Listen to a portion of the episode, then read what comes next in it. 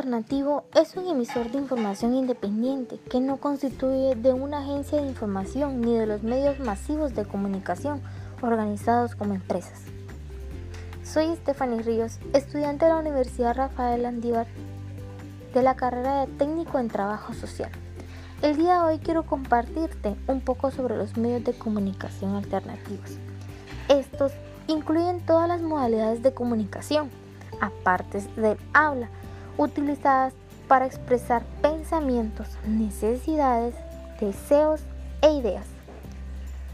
Todos utilizamos este tipo de comunicación a través de gestos, expresiones faciales, símbolos, ilustraciones o escrituras.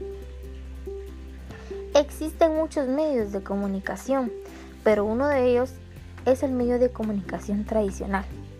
Este tiene un fin y es el expandir la comunicación a través de distintos medios como visuales, audiovisuales y auditivos. Los medios tradicionales antes de ser transmitidos deben de pasar por una serie de filtros para poder obtener una claridad en el contenido del mensaje, una buena relación entre la audiencia y los consumidores. En general, los medios de comunicación alternativos tienen su funcionalidad.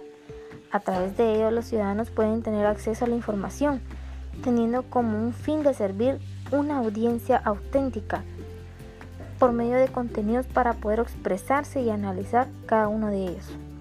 Los medios de comunicación deben de ser inclusivos y descentralizados. No podemos olvidarnos de sus teorías, ya que a través de ellas la información puede llegar más de lo que esperamos.